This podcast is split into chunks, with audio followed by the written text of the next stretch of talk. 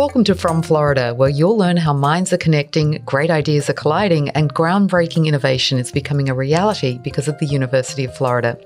I'm your host, Nicci Brown, and today we're talking about hurricanes. Experts predicted that the twenty twenty-one Atlantic hurricane season would have above-average tropical storm activity, and they were right. There have been twenty named storms as of October eleventh, and we won't reach the end of what is the typical hurricane season until November thirtieth. This season's storms have resulted in damages collectively estimated at more than seventy billion dollars. On top of that, dozens of people have lost their lives during flood surges and other storm-related events. This loss of life and property makes the work of the University of Florida researcher who is joining us today incredibly vital. Forrest Masters is a professor of civil and coastal engineering in the Herbert Wertheim College of Engineering. He works in the college's School of Sustainable Infrastructure and Environment and is also the college's Associate Dean for Research and Facilities. In addition to his work at U F, Forrest serves on the board of the Federal Alliance for Safe Homes. Forrest has received more than fifty grants from state, federal and private organisations to support his work,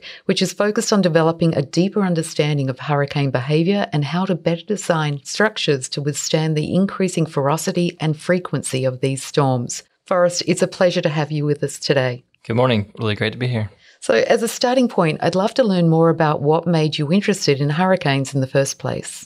For me, it began as an undergraduate student at the university. I was in a structural engineering course, and the professor came to me and said, do you want to chase storms? And when you're twenty years old, there's only one answer to that question. And uh, subsequently, I got involved in an undergraduate research program here, and I, that's when, when I really began to fall in love with the study of tropical cyclones. And from there, I, you know, I built a career.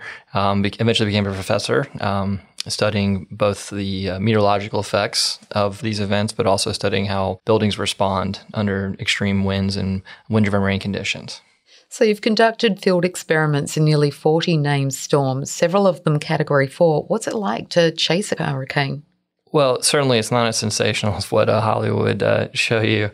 There's a lot of hurry up and wait, honestly, and a lot of driving. Uh, when we, we leave the university, we're bringing a lot of equipment. We have a convoy of vehicles, large trucks, trailing, um, you know, portable weather stations that get deployed in the path of the storm and hauling other types of equipment. So ultimately, you know, we're bringing the lab to the hurricane. You know, as deployments typically go, I'd say most of the work actually happens in the lead up to the event. There's just a lot of planning and preparation. But once we hit the road, uh, we stay on the road. And so generally, all of our trucks, we have one hundred gallon diesel reserves. So we don't have to do a lot of stopping. You know, we keep moving. We move to the site. We do a lot of coordination on the road with local officials, you know, to get permission to go into different places. There's a lot of communication with uh, meteorologists and other people that are keeping uh, close tabs on the storm to identify the right place to be. But when we actually get there, it's it's relatively quick. We have these six thousand pound, you know, weather stations that when they're fully deployed are about thirty-three feet in the air. You know, we've done this now, you know, for almost twenty or over twenty years. So we have a lot of experience putting these out. So that, you know, that takes on the order of about an hour to put a, put one up. You know, we move around the area. We put these in strategic locations. We're often coordinating with other university teams that are in the field. Uh, for example, uh, we have colleagues at, at Illinois and um, uh, Texas Tech and uh, Oklahoma who bring, and uh, University of Alabama at Huntsville who bring portable Doppler radar systems. And we try to, you know, co-deploy so that, you know, as they're surveilling above, we're taking measurements below. So there's just a lot of coordination, and um, you know, we get out there, but you know, I don't think any, you know, I don't think our heart rates get over our, you know, one hundred beats per minute or anything like that. It's a very intentional uh, process, and you know, this is the great thing about doing it today. The amount of information I have at my fingertips uh, is exceptional. So I, I really have a great idea of what's going on, you know, down to maybe the fifteen minute increment about um, weather conditions, so you know, to get us in the right place, you know, get us in the right place at the right time. So I hope I didn't dash any dreams about uh, for anybody that's listening about how exciting um, this is to, you know, to go in the field. It is quite exciting, but uh, at the end of the day, um, it's work and it's professional work. You know, that's that's how it's treated. We're very safety conscious, and we spend a lot of time making sure that, you know, we have the best information to make sure that we're making the, the right decisions. You know, we're trained to be highly analytical, to respond to changing situations. So this is a perfect environment to put those skills to test. There's a lot of improvisation involved because you don't know exactly where you need to be and by when you need to be there. the situation is very fluid. It's a wonderful opportunity to work with your colleagues and particularly to bring students in the field. In my experience, it brings out the best in them. Uh, they almost always, um, after leaving their first storm, come out a, you know, a different person, someone who's more prepared for their professional future and someone who's more in touch with the issues that ultimately drive all the engineering work that's being done to protect society from these storms. I understand, though, that we've become a lot better at tracking hurricanes, but with all of the science and technology we have at our disposal, why aren't we better at predicting the changes in the strength of hurricanes? Predicting the intensity of a storm, uh, it's a very tricky business. Uh, storms, uh, when they're moving across the Atlantic and eventually they recurve and uh, they strike the U S, uh, as, they, as they're moving towards the shoreline, typically they're encountering a lot of new conditions. I mean, the, the presence of land, for example, cuts off the supply of moisture and heat. Uh, we also see dry air becoming trained in the storm, among other factors. And so the, the reality is when a storm's over the water, often we know more about it than we know about it when it's actually making landfall. Um, it's the period of sort of greatest uncertainty because of those those changing conditions. And that's in large part what motivates us to go out in the field and take the type of measurements we do, is really to create, you know, both situational awareness about the overall uh, storm intensity, but also to collect data that will be used for many generations from now to improve those models. So, you know, eventually we hope we can help put ourselves out of the storm chasing business, right? By having uh, better and more actionable data uh, to improve modeling. So we, we hear about modifying clouds with seeding. Why can't we modify hurricanes so they just dissipate or become less powerful? The topic of weather modification has existed for a long time, and there were notable projects that looked at all possibilities to do this, including a, a very large one called Project Storm Fury, which uh, was done in the last half of the last century.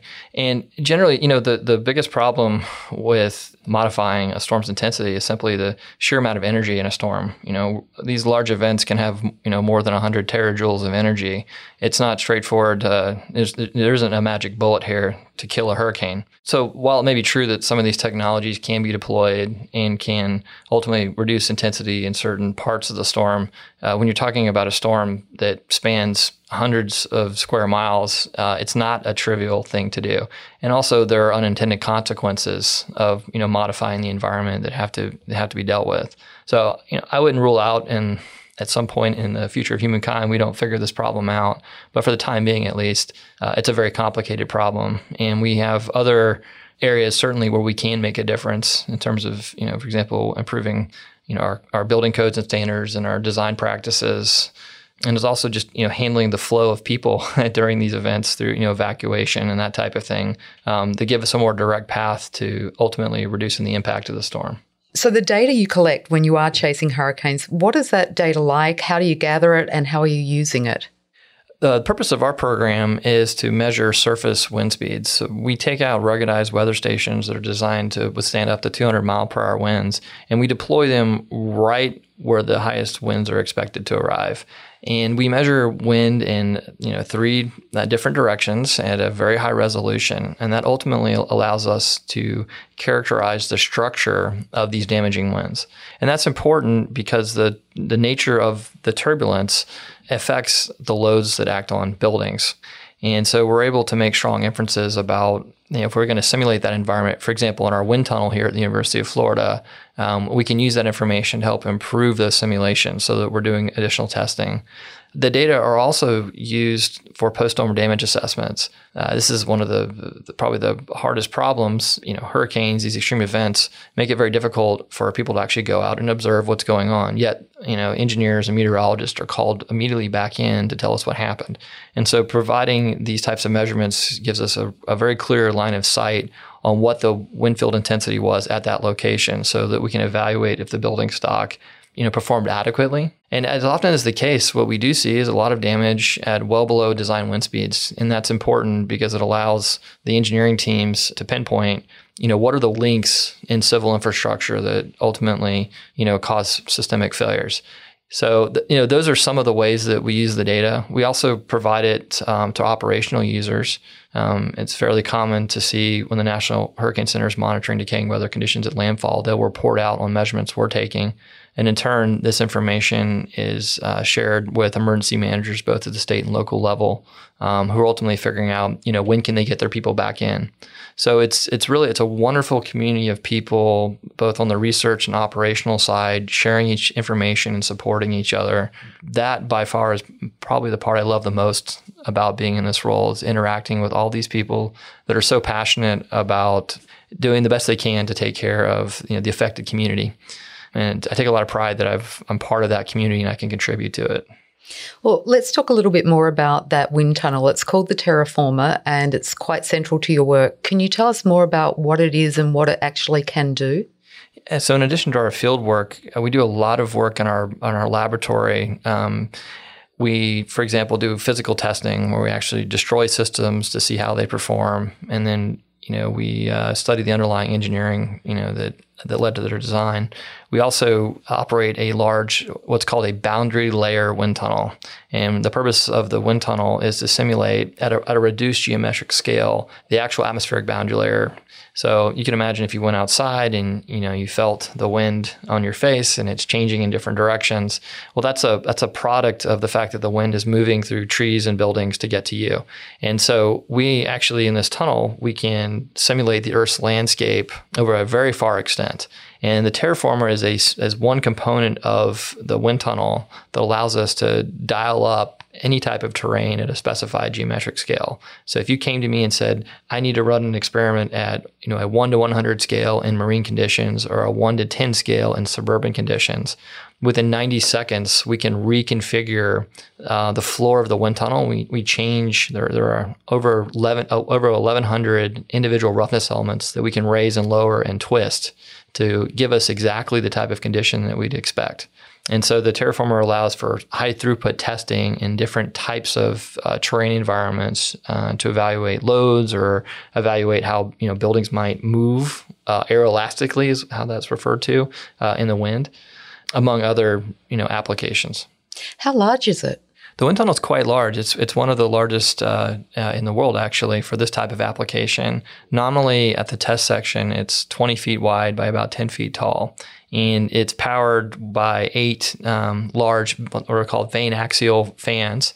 And it's an open circuit wind tunnel because it's so large. And also uh, the tunnel at, in length, I think, is about one hundred twenty-five feet. So it's a pretty substantial uh, piece of equipment uh, to operate. In fact, because it's so large and we built so much sophistication into the equipment we use to control the flows in it, um, it actually became a National Science Foundation um, user facility uh, back in around two thousand fifteen. So anybody in the United States, you know, that's an academic that wants to use the wind tunnel can work with the National Science Foundation to come to our lab. So we have people coming there all the time to, you know, exploit its unique capabilities and its size. Fantastic. So it sounds like this really does help guide you when you're looking at building and infrastructure safety and the guidelines or recommendations that you would make.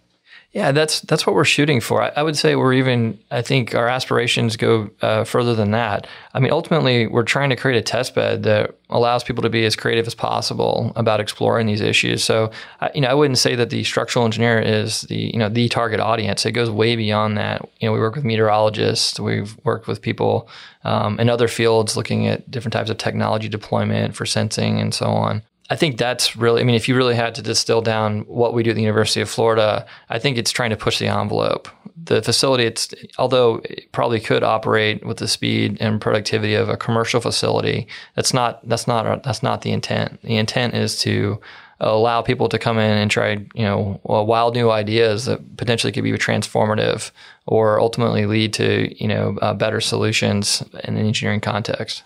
And and to your earlier point, this really is a community, if you will, of people interacting and coming up with solutions and trying things out. Despite the improvements we're seeing in building codes and the like, we are still seeing increasing damage to buildings. So with all of that in mind, what are the implications that you see for the future? Yeah, this is, I think, you know, one of many lenses when you think about society and how it operates um, that tells us um, a lot about, you know, how the U S infrastructure will change over time. Because ultimately, you know, we're looking at buildings that might have existed fifty, one hundred years and are expected to be around for another one hundred years or so. And uh, the implication is that actually, you know, in solving the, the hurricane problem, we have to actually understand how buildings perform in day-to-day weather. So there's, a, I think it, it's a good platform to sort of study the holistic performance of buildings. And if you want to sort of step out to more of a macro scale, when you think about how communities respond to events, you know, that's the thing about a natural disaster or some other type of exogenous shock to a community. Time speeds up, and all the things, all the bad things that might happen to that community, you know, over over twenty years might happen in three months. And so there's a real opportunity to, I think, self-reflect on, you know, how resilient communities are, you know, in the face of in the face of these events. And specifically to places like Florida, which has a lot of coastline and, you know, I think upwards of a thousand people a day moving into the state. It's an opportunity to think long term.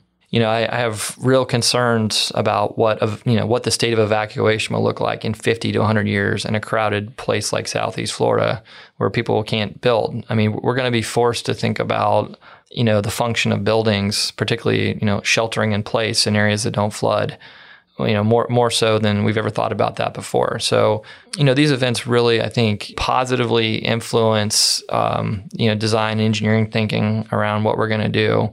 Um, and, you know, ultimately, th- this is a, a silver lining, I guess, to the problem. You know, it forces us to think about building better communities, right, to stand up to these events.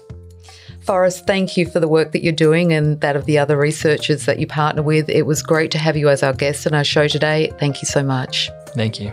Listeners, thank you for joining us for an episode of From Florida, where we share the stories of faculty, researchers, students, and administrators whose thought leadership is moving our state, our nation, and our world forward. I'm your host, Nicci Brown, and I hope you'll return for our next story of innovation from Florida.